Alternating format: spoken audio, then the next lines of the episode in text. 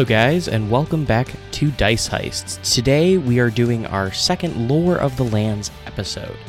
And this is going to be set as episode 20. I know last time I did a 0.5, and you know what? That was a lot of work, and uh, a little bit more work than I have time to deal with right now. So instead, what we're going to do is we're just going to make this a regular episode to give me an opportunity between arcs to write the next arc and get us started on that. Uh, this Lore of the Lands may seem like it should have happened a little bit sooner, and that's because it should have. Um, I should have taken a lot more time as a DM, especially for the podcast, to better flesh out Agelphia for you, the audience, uh, before throwing you guys into an arc that completely happened in Agelphia. And because of that, you may think that I should have mentioned certain things in last arc uh, to the players, and you're you're absolutely right. Um, so this, I'm fully admitting, was a misstep by me as a DM, and hopefully you guys can forgive that. And right now, I'm going to try and fix that by giving you a better picture of what Agelphia is as a whole.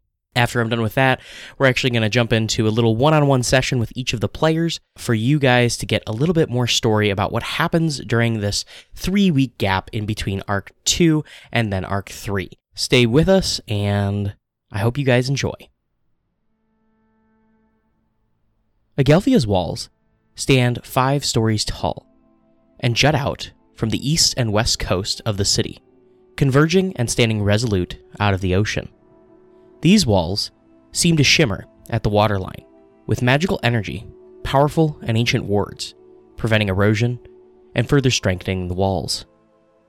Small gates dot the base of the wall at the waterline, allowing naval vessels to enter into the artificial bay that encompasses the southern edge of the city. To the eastern side of the wall, firmly planted on land, there is an enormous gate opening onto the road that leads to Gnomehold. To the western side of the city, a much smaller and much newer gate can be seen.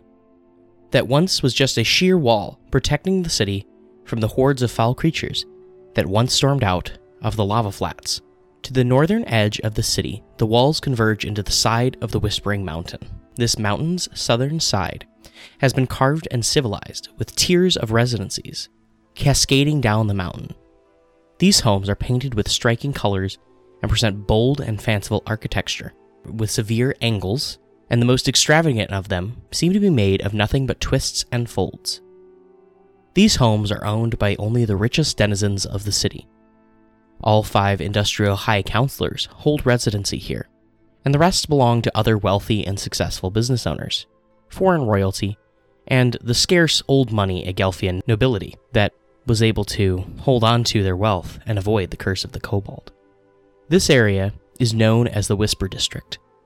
The only businesses that operate in this district are the numerous restaurants that are dotted among the homes, and the housekeepers and servants of these wealthy homes, who generally live in quarters provided by the main house or they commute. This district has only one Skyrail station, located near the base of the mountain. Most of the inhabitants own their own modified and decorated quad motors, bimotors, and glide motors, and are often driven by a driver rather than by the owners. The Whisper District's High Counselor is generally selected from the respected elders of the area, former industrial High Council members, or influential members of the community. Currently, the position is held by Crixud Therith, an elder pale green dragonborn woman who was instrumental 25 years ago in forging the alliance with Gnomehold. The Slopes District, to the eastern and western base of the Whisper Mountains, are astronomically different from the area just above. The first thing one would notice is the assaulting and penetrating smell of the industrial smog being pumped out of the upper Kavos district. Looking back up the mountain, one would see a now obvious bubble over the Whisper district, holding the smoke at bay and causing an illusion from inside that there is no smog at all. Belbarum district lies to the southwest of the Whisper district and is the poorest and most run-down section of the city. Here, one would see only large, bleak buildings with crumbling exteriors. Many are overcrowded with the exponential growth of the kobold population. Others clamor with constant noise of industrious production, factories owned by companies taking advantage of the cheap real estate. Here, several gangs of kobolds roam, each clinging to the noble heritage that had cursed them to live as lesser forms of the Dragonborn, each using their former house sigil as a call sign. While these gangs were once formed to hold on to their heritage, they are mere shadows of what they once were, fighting amongst each other as much as against the system that brought them here. The vehicles are few and far between in this area. Most belong to businesses of the area, and any others are falling apart and often run on miracles and sheer dumb luck. A large number of broken down and discarded vehicles, however, can be found to the far western side of the district, piled along the wall, making up the city's immense dump. Built into the wall is a waste processing plant that chews up the contents of the dump and magically filters the pieces, transmuting the useless into something useful. The products are sold back to the industries of Agelphia, keeping the city streets cleaner and free of random debris. Most of the denizens of this area use the Skyrail to travel, and with its high use here, many stations are dotted about the district. One of the most successful companies of this area is the Belbarum Personal Security Agency, a private security agency that has succeeded by giving the less fortunate a chance to have a better life by entering into the training classes that have no upfront cost and are instead paid for over the first five years of your employment with the company.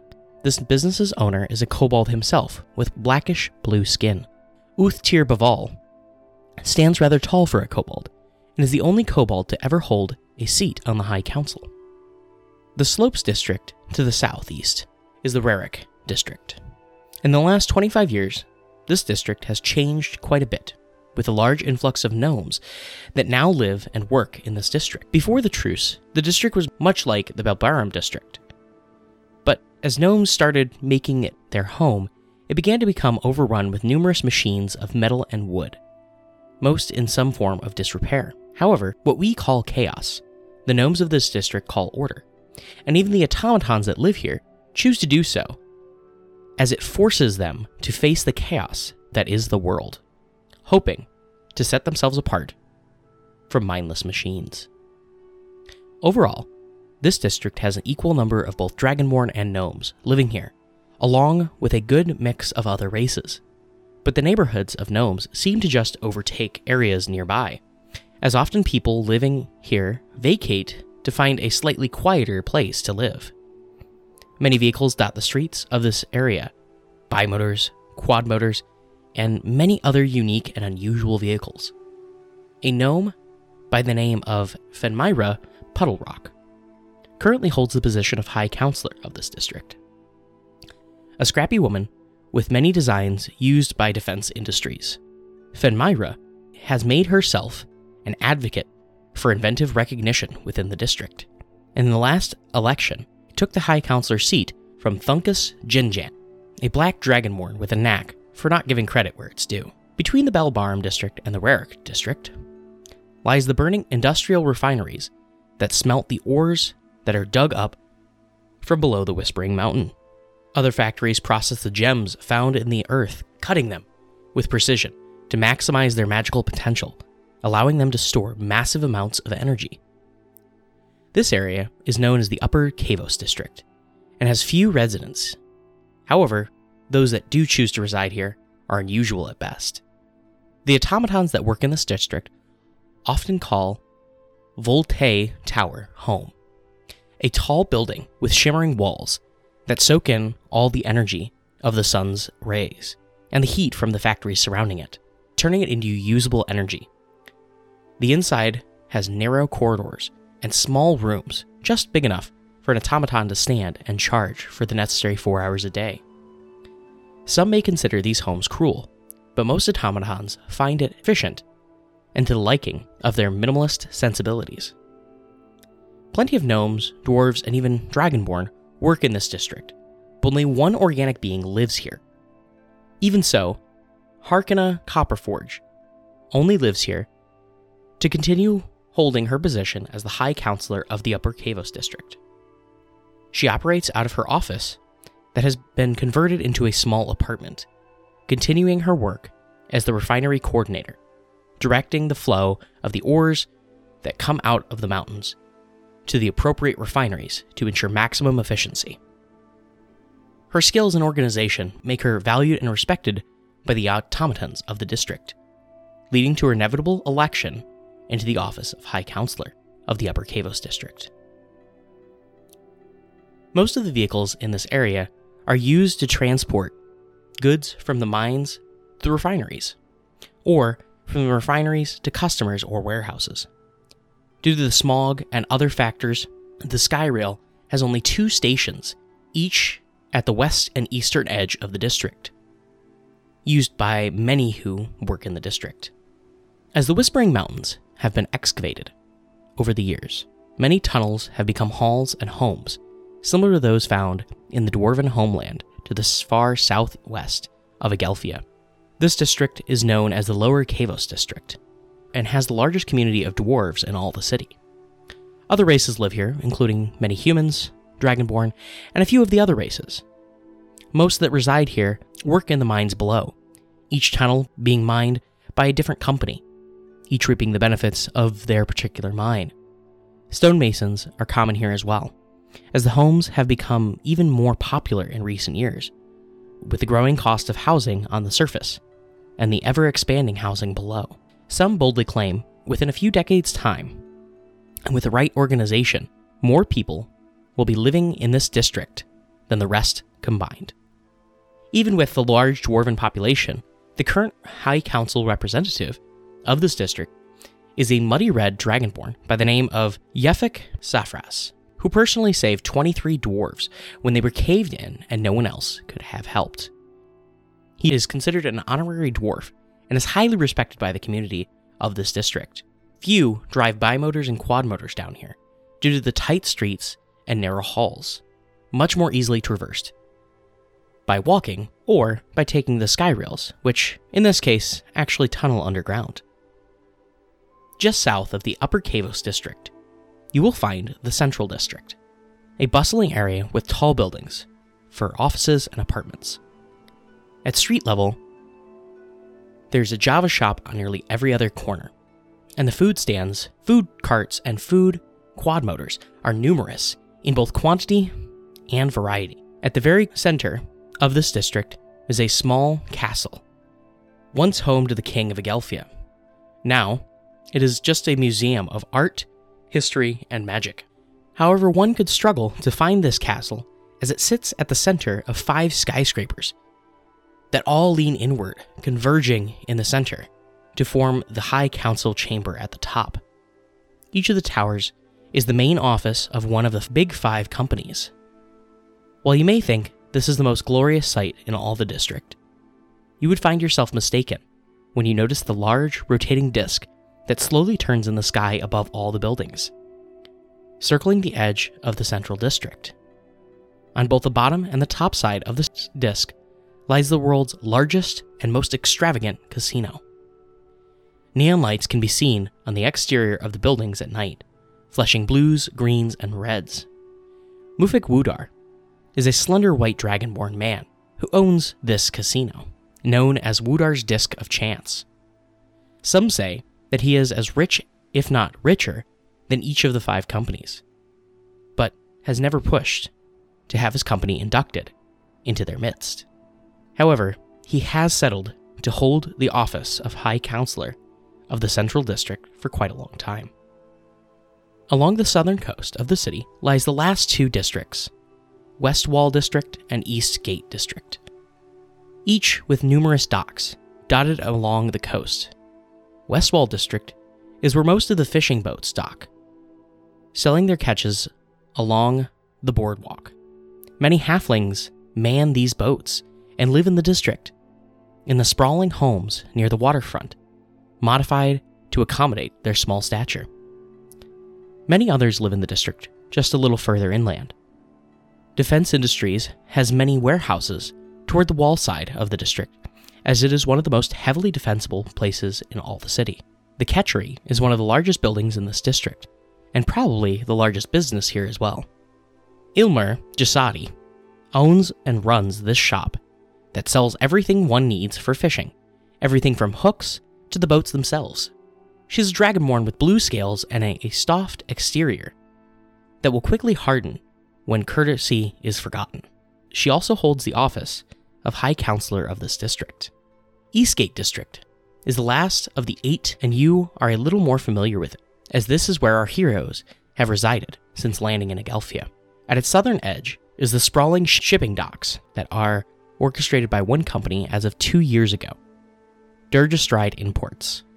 That name should sound familiar to you as well, as it's the name of one of our heroes, or rather, the name of his father, Manfred Durgestride.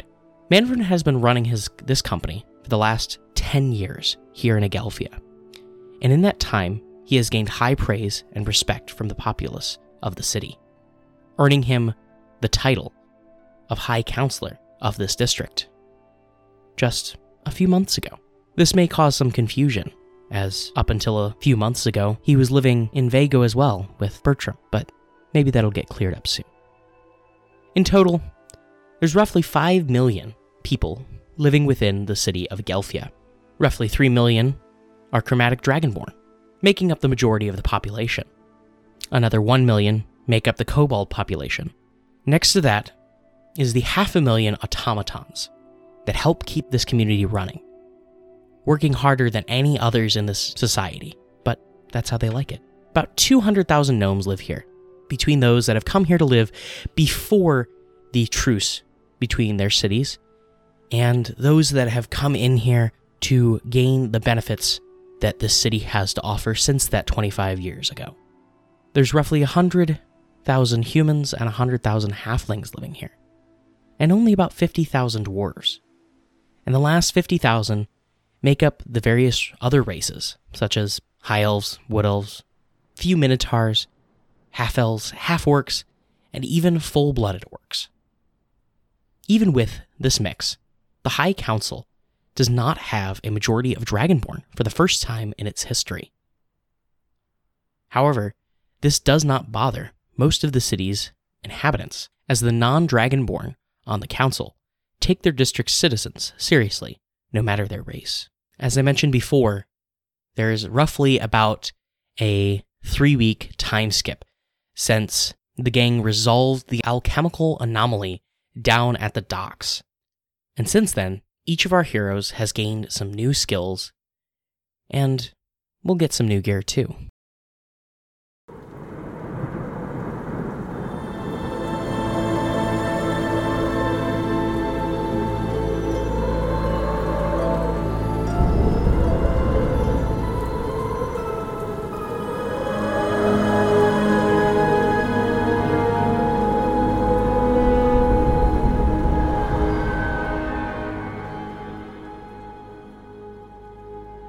Isn't this some good quality music? This is Nature Claimed Ruins, Hallowed Grounds by Mark Colette from BattleBards.com. That's where we get all our background music and sound effects for the show. What is BattleBards? BattleBards is the most premium audio library ever created for the tabletop gaming experience, along with tools built specifically to use the audio seamlessly in game. Tailor made background music inspired by fantasy races and locations voiceover scripts written to bring life to everyday NPC interactions, and a colossal array of bone crushing, spell blasting sound effects. This is BattleBards. If you're looking to get the best value out of BattleBards.com, I would recommend giving BattleBards Prime subscription a try. With this monthly subscription, you can enjoy streaming access to all BattleBards content, access to all BattleBards tools, including their soundboard and mixer, the ability to upload and mix your own private audio library, and 20% off all purchases of sounds you wish to permanently add to your collection. I think this is enough for me. Go check it out for yourself and see what they have to offer. Now, let's get back to Dice Heist.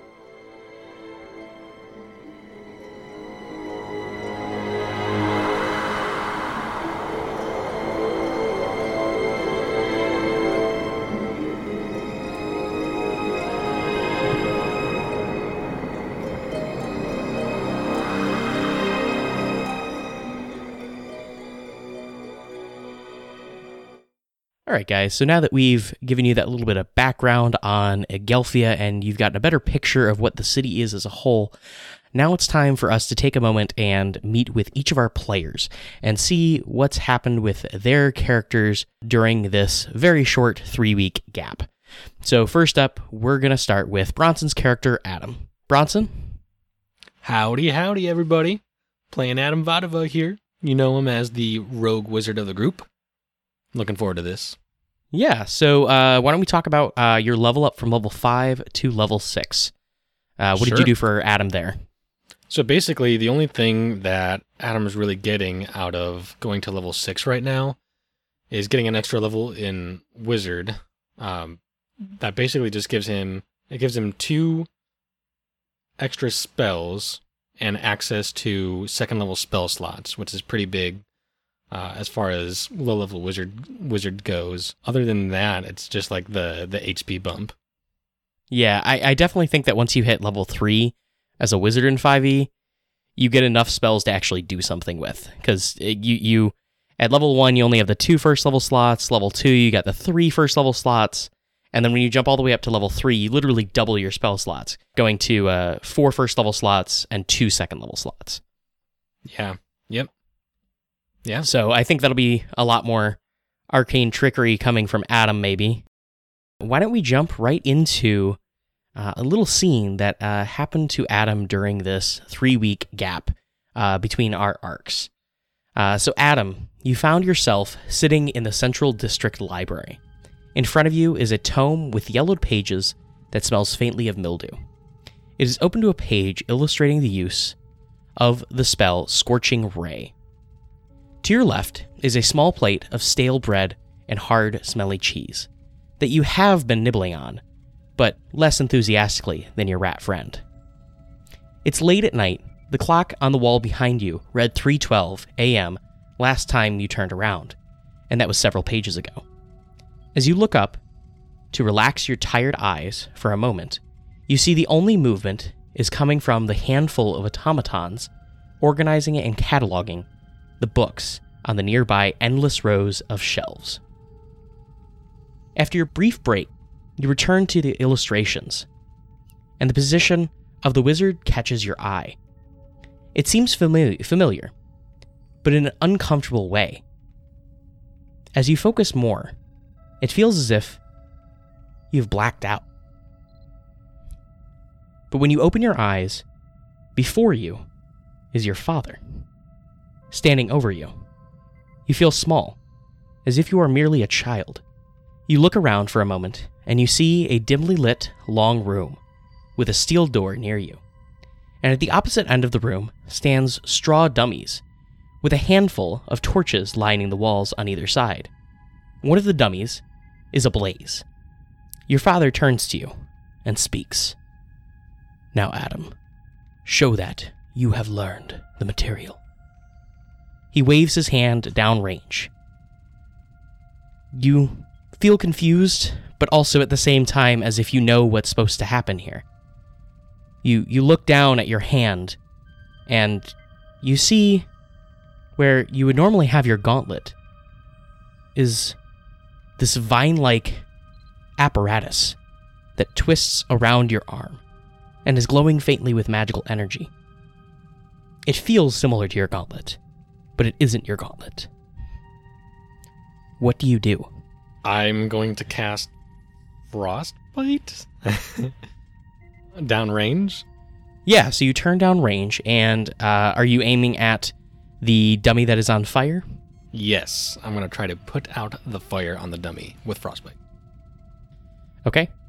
Uh, so you cast the frostbite spell down range, and it, it freezes the dummy and it puts out the flames. But immediately, you feel a rap on the back of your thighs as you feel the switch coming from your father's hand. Ow. God damn it, boy.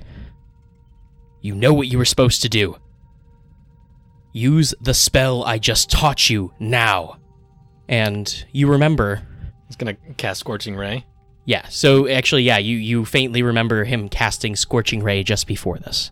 Okay, well, if that was the case, uh, I see where this is. I, okay, I see where this is going now. Yeah, yeah, yeah, yeah, yeah. I will then cast Scorching Ray at the dummy. Not not the one on fire. One that's next to it. Okay, I'm going to need you to make an intelligence check, please. All right. Let's see what I got here. Ten. 10 okay so uh, you you shoot the flames out and two of the scorches uh, the rays completely miss. They're completely off target. The last one barely grazes the cheek of the one. Pathetic. Well at least you made something come out this time. Again he shouts pointing downrange and he waves the switch in his hand as well again. Sheepishly, I'll like look downrange, and uh, I'll try to cast Scorching Ray again, and this time aiming one ray each at their own exclusive dummy. Okay. Uh, this time make attack rolls then, as if you were casting the actual spell Scorching Ray. All right.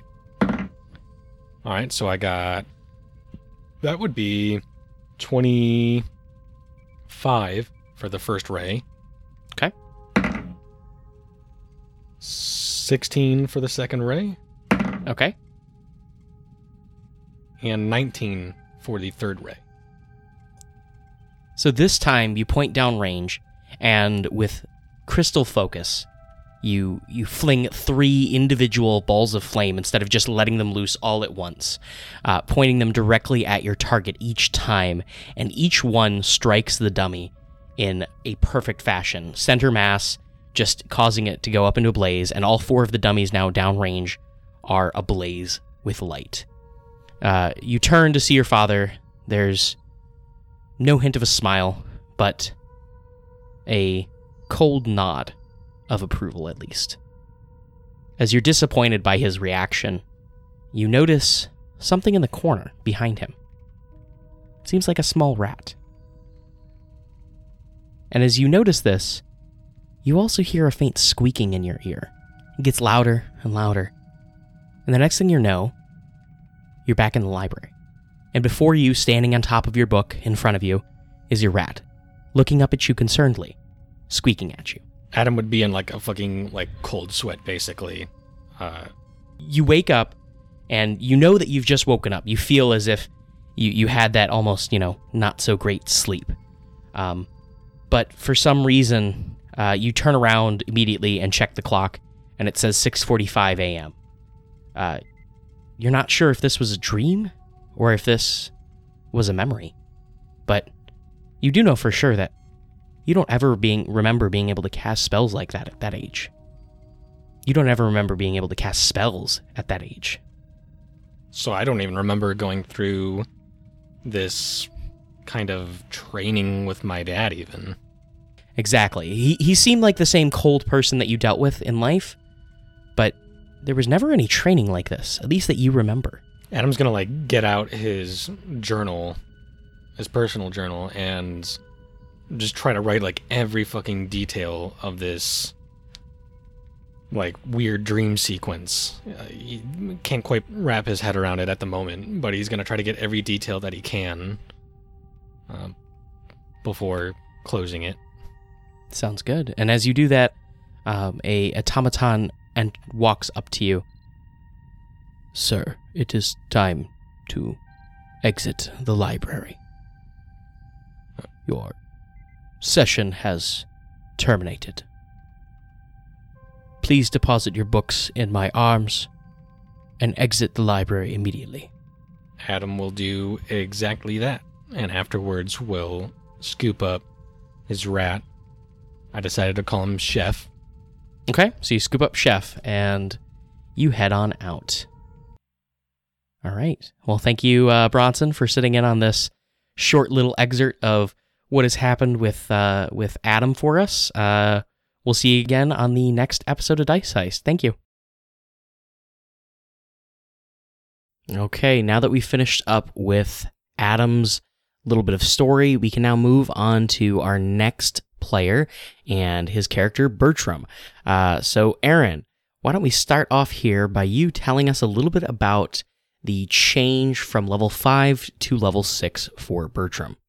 Gotcha. Uh, what's up, everyone? So, level six bard. So, big spoiler here. Uh, going with bard still, uh, and not a whole lot of crazy things happening at level six. Um, I, you do get counter charm, which I have uh less than great feelings about. So we might punch it up or swap it out with something else. Uh, that'll remain to be seen. But uh, you do get Mantle of Whispers in this college. So that'll be pretty fun to take the shadow of humanoids when they die and mask my appearance as them and know a little bit of what they know. It's kind of neat. Yeah. Um, spells wise, basically, I'm adding tongues. Uh, So you're adding tongues. Okay. Yeah. Nice. uh, That'll be very interesting then. yeah. I figure that makes sense for Bertram. I, I definitely think so too.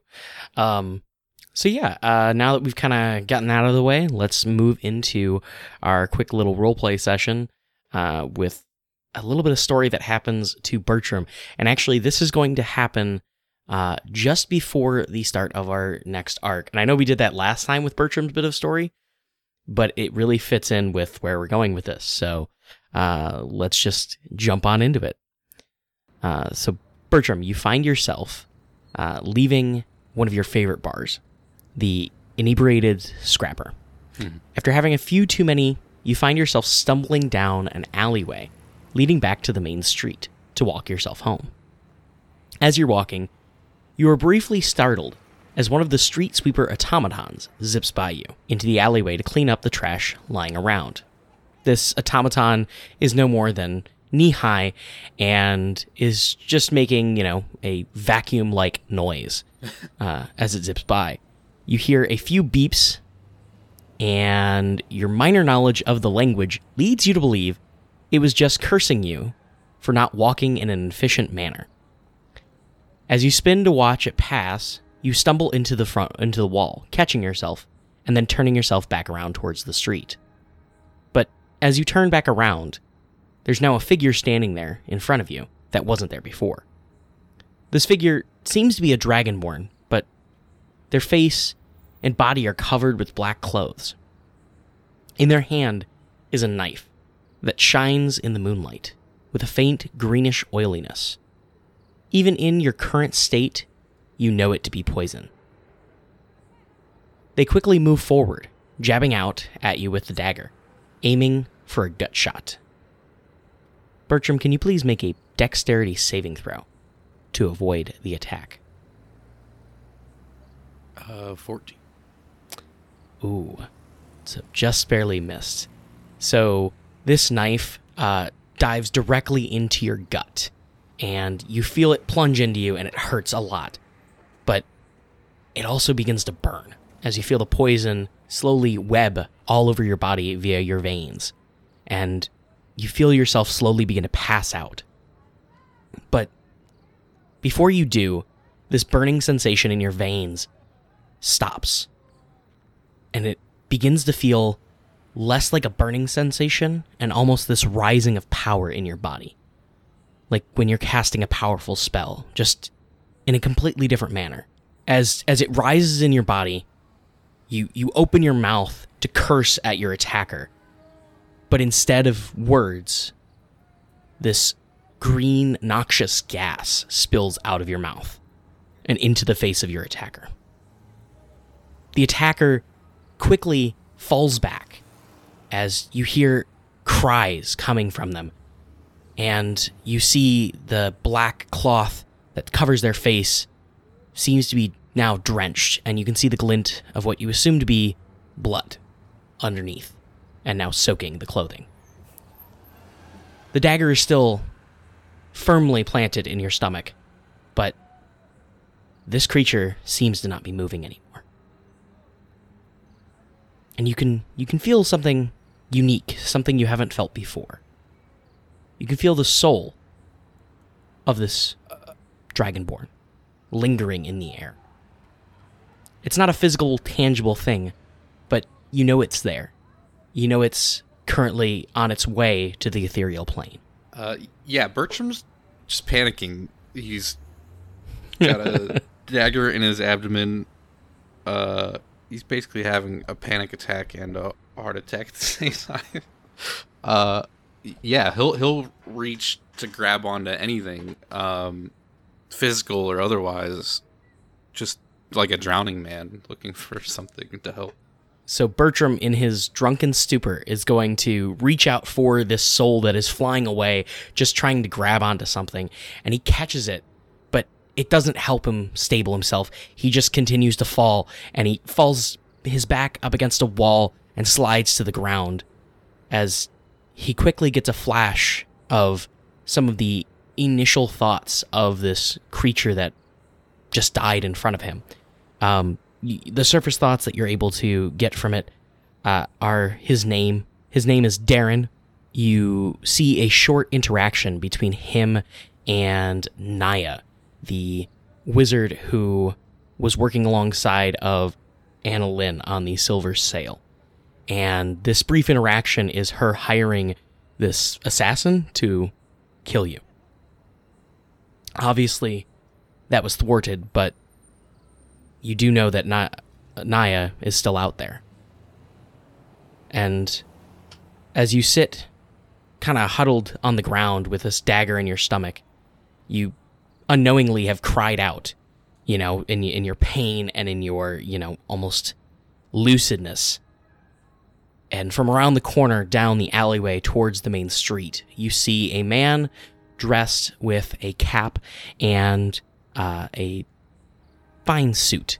He seems to be some sort of taxi driver, or at least those similar to the ones that you've seen uh, around the city for for the higher class of the city. And sir, sir are, are you all right? Oh my God, what happened? As he rushes down the, the alleyway towards you. Um, I'm just. I hear this, but I'm fix like fixated on the dagger that's sticking out of me still. Can I uh, pull it out?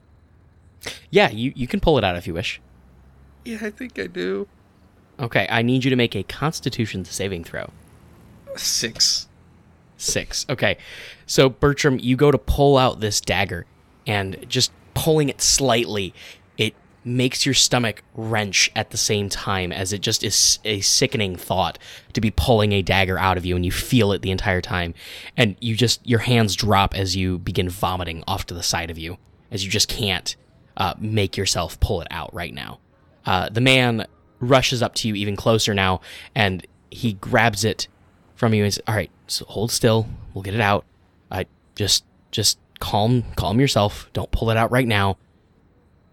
If you pull it out, you're gonna bleed out, man. Okay, just, just relax." And he he tries to uh, pull you up onto his shoulder to lead you out of the alleyway. Uh, take take me to the hospital. Uh, okay, all right. What, what's your name? And he, as he's lifting you up and bringing you uh, down the alleyway. I have the ah, pleasure of being Butcher. Judge Strike. Oh, really? Oh, that's. I I thought Bertram was a human. As he continues helping you along, You. What? you appear to be Dragonborn. Bertram's gonna look at his hands. uh, and I I assume they appear like a dragonborn I just killed. Yeah, it, it appears to be the hands of the man you just killed. Uh, Bertram has no idea what's going on with this. Uh, it's freaking Yep. him out. I don't. I, I don't know if he'd be able to maintain his grasp on the shadows. The, the I, I don't shadows think so either, but I, I feel like once he freaks out and realizes that uh, he he doesn't look as if as he did before, um, it will begin to fade. Yeah. and he will turn back into Bertram, almost this smoke leaving him uh, as he slowly shifts to his human form. I I, I don't know what's happening here. Oh, okay, all right. I uh, I know where to take you. Quickly, come on. And he rushes you over to his vehicle, uh, opens up the back and uh, pulls you in. Um, Bertram, as you're pulled in, the pain of the dagger seems to be too much on you, and you pass out as he hops into the front of the quad motor, driving off into the night. That's good. Just getting in cars with strangers Yep, yep, that apparently are looking for me. Uh, yep. What a night. Yeah, what a night. And I guess we'll catch back up with Bertram in episode 21 of Dice Heist as he will mysteriously wake up somewhere else. Uh, thank you guys for listening to this little excerpt uh, of role playing between myself and Aaron. Uh, I hope you guys have enjoyed uh, this little bit of story that maybe plays into the each of the characters' backstories a little bit more, and hopefully we'll set up our next arc. Uh, thank you again, Aaron, for joining me, and we'll move on. We'll move on to Nick. Absolutely. See you guys later. All right. So now that we have finished up with our little snippet of story with both Adam and Bertram, uh, now it's time to move on to Dirk. And today we have Nick with us, and he is going to talk a little bit about any change with his level up. Uh, for expertise, I picked up acrobatics and sleight of hand. So now I'm really good at acrobatics and really good at sleight of hand. Sweet. Uh, I love that. All right. And I'll probably hate it too, but that's okay. All right. So, yeah. With uh, the level up for Dirk done, uh, I think we're just about ready to move on into our little bit of story involving Dirk uh, between our three week time gap uh, after the alchemical anomaly arc. Uh, so, a little bit of a bonus here, though. Uh, we have a special guest. Would you like to introduce yourself? Yeah, um, I'm Kristen. I will be um, during this little scene here. I don't want to spoil it, but uh, This nice is my hear. wonderful fiance, everyone. so, oh, thanks. Yeah, and uh, Kristen will be playing a special character that will be showing up in this little scene. Uh, so before we spoil anything else, why don't we hop right on into it? And I will set the mood for you, Dirk. so uh, you're wandering around the central district, and you grab a bite to eat at one of the dwarven food stands. As you take a bite of this deep fried helmet, you taste the nutty flour used for the breading and the hearty, earthy mushroom inside. The frying oil helps blend the flavors together, making it even more delicious. As you emerge from your daze, you see a taxi pull up across the street in front of the Aqua Hotel, one of Central's many hotels. This one with a blue and green stonework and several water features that make the walls seem to move constantly. But what catches your eye even more than the stunning building is the woman who just emerged from the taxi across the street. She has a striking resemblance to someone you knew at the orphanage named Scarlet. And Dirk, as you see this person, you think back to one of your most traumatic and also memorable moments at the orphanage. It's a few weeks after you had just received your scar um, that is quite pronounced on your face. And uh, you're sitting currently uh, behind a, a wall, uh, just kind of hiding at this moment. Uh, there's a cut above your lip as well. And you've just gotten into a scuffle with a few of the other orphan children uh, who decided to pick on you for your scar, calling you names. As you're sitting here, uh, a young girl approaches you.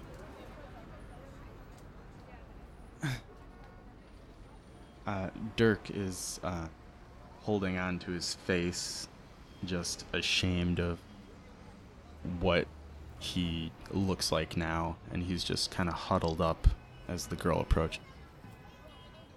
Hey, hey, are you okay? Yeah, I'm, I'm, I'm fine. Uh, what? Uh, I haven't seen you around here for a while. Oh, you're, you're Scarlet, right? Yeah, I'm Scarlet.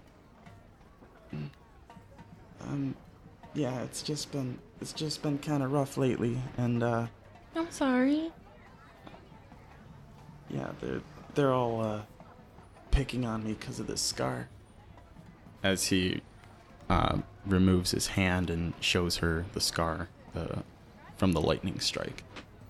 Hmm. Why would they make fun of you for having a scar?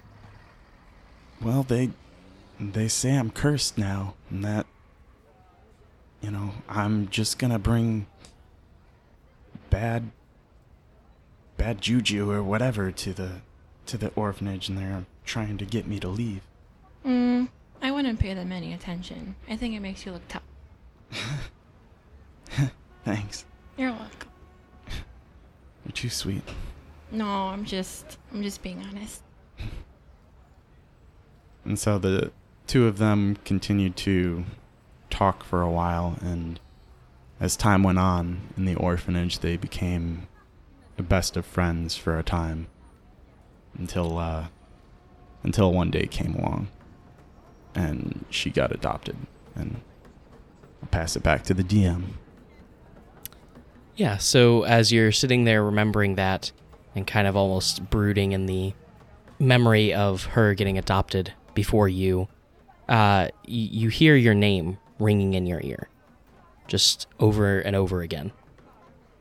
And you, you finally come out of your daze, and Scarlett's shouting to you from across the street, shouting your name and uh, waving to you, trying to get your attention. Dirk? Dirk, is that you? Uh, Dirk finally shakes out of his stupor and looks up to see and lock eyes with her. Uh, S- Scarlet? Scarlet? Yeah. yeah, it's Scarlet. I can't believe it's you. What? What are? What are you doing here? I'm here for business. Oh, really? Wow. Uh, well, I, I just uh, moved here a couple months ago, and uh, I'm working for the Defense Force now. Uh, man, it's it's really nice to see you. It's really nice to see you. It's been how long? Oh man, I, uh, what, 12, 12 years, maybe more? It has to be at this point. Jeez. Hey, uh, would would you like to meet up sometime and grab something to eat, maybe something to drink? Yeah, absolutely. I actually have to meet up with this person. I'm on a trade deal, so I don't really have much time right now, though. okay. Um, Um, and before you get to say goodbye, Dirk, you notice something strange behind her. Uh, y- you see a red scaled dragonborn, dressed quite professionally, strolling down the street. But that's not exactly what catches your eye. What catches your eye is a small black blob that seems to be following him close at the ground level. And immediately, this sparks something in you and you you remember that black pudding and it looks almost exactly like the black pudding just smaller uh, chasing after this this businessman oh shit. Uh, all right. Uh, hold on. There's something going on here. Uh, d- I'll, I'll, I'll be right back. I'll catch up with you later. I gotta Okay. take care of this. Yeah. Here's, here's my card. Okay.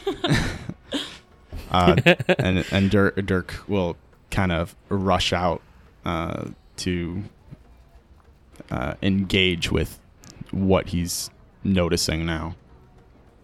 okay yeah so uh so as you rush out to engage are you pulling out your weapon or uh doing anything Uh, yeah, Dirk, Dirk will uh, pull out his rapier and uh, and summon Zed back to his shoulder. And as he's running off, uh, Scarlet catches a glimpse of this owl just appearing on his shoulder all of a sudden. And uh, Gotcha. And then Zed just kind of takes off in flight, and the two of them just charge after the whatever this thing is.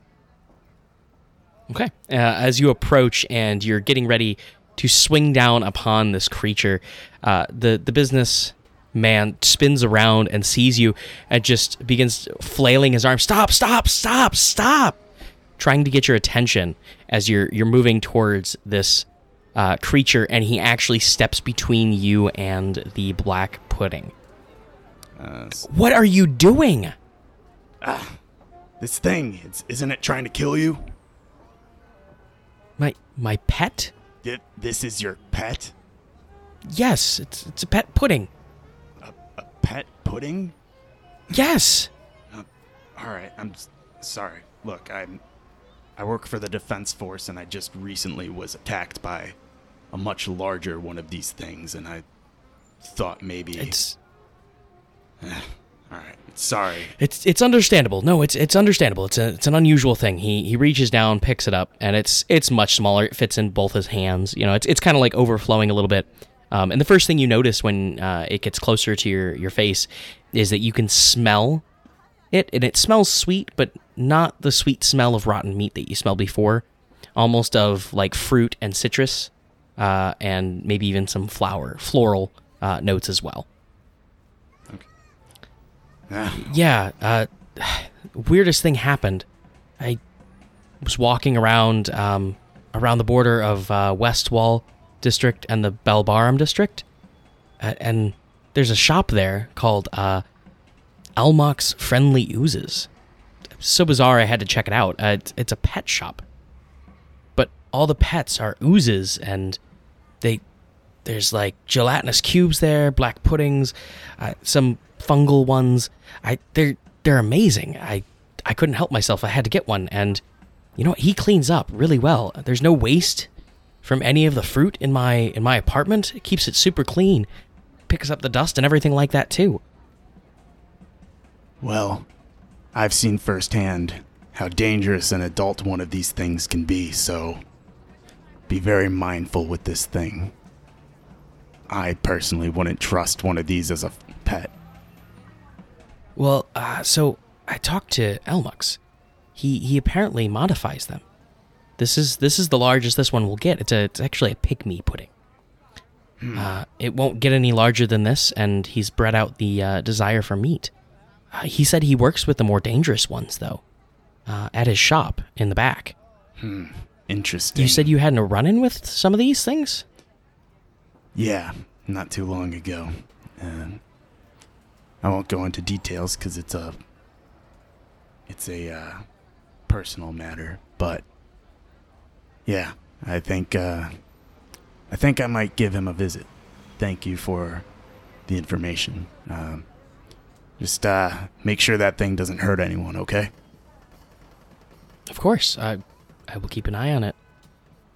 Uh, the shopkeeper seemed quite uh, confident that there wouldn't be any issues like that, but I, I'll I'll keep an eye out for it. Thank you. Okay. Um, well, uh, yeah. If you need if you need anything, just uh, contact the defense force, and we'll uh, help take care of things if uh, something gets out of hand.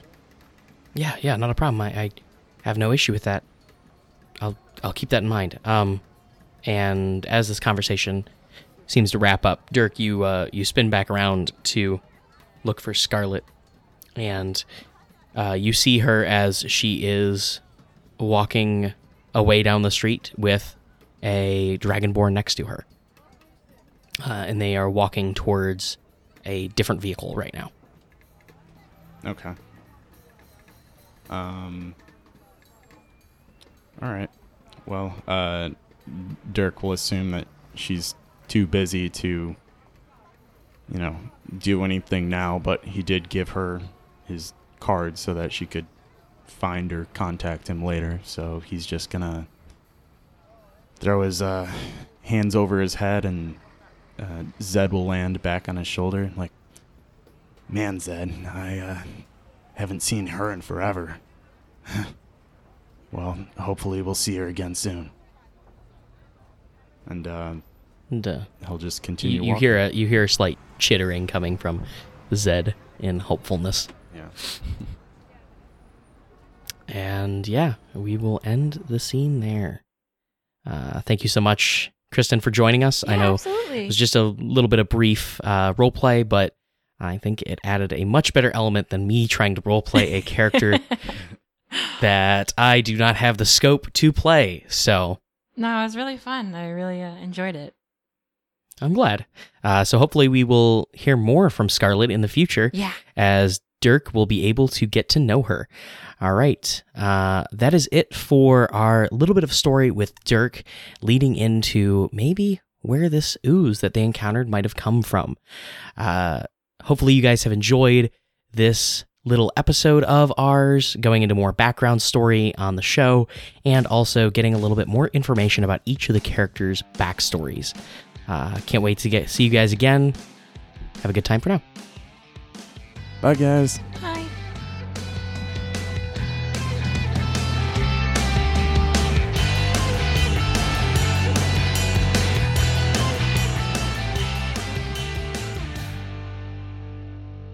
Thank you all for listening to this episode of Dice Heist. Our next episode will be released on Sunday, August 1st. And this is going to be a bit of a teaser episode instead of our regularly scheduled Dice Heist episode. Uh, and this teaser is going to be for our soon to be launched Patreon. And in this episode, you will learn exactly what our Patreon is going to offer uh, from all four of our different tiers that we will be including, uh, all of the different content that we are going to be offering to you guys, and our pricing options as well. In addition, we are going to include a small section of our first one shot onslaught episode. These one shot onslaughts are miniseries with a whole new cast of characters and sometimes even in a whole new world entirely. We're going to play for you our first one that we recorded uh, that is going to be released as of the launch of this episode, and that is going to be called The Ebbing Sands. So please enjoy that little bit of a teaser next week. Hopefully, you guys enjoy that. I want to give a special thanks to Nick for letting us use his song, Something for Now. I'd like to also thank my wife Erica for her support and her wonderful work on our show notes and additional help writing flavor text with me.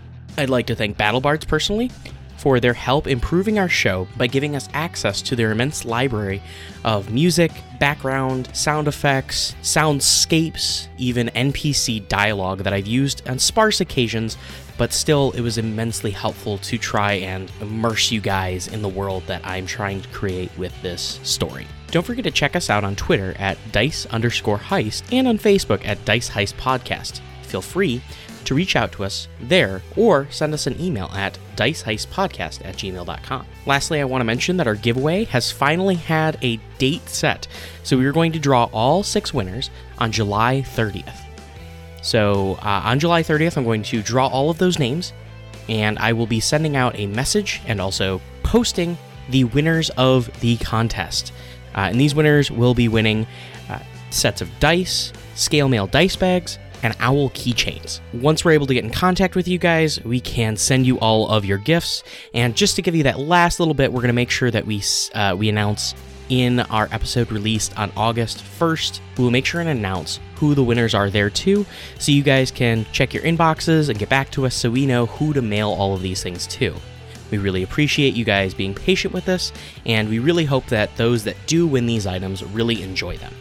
So, thank you again very much, and thanks again for listening to this episode of Dice Heist, and stay tuned for the next episode next week. Bye for now.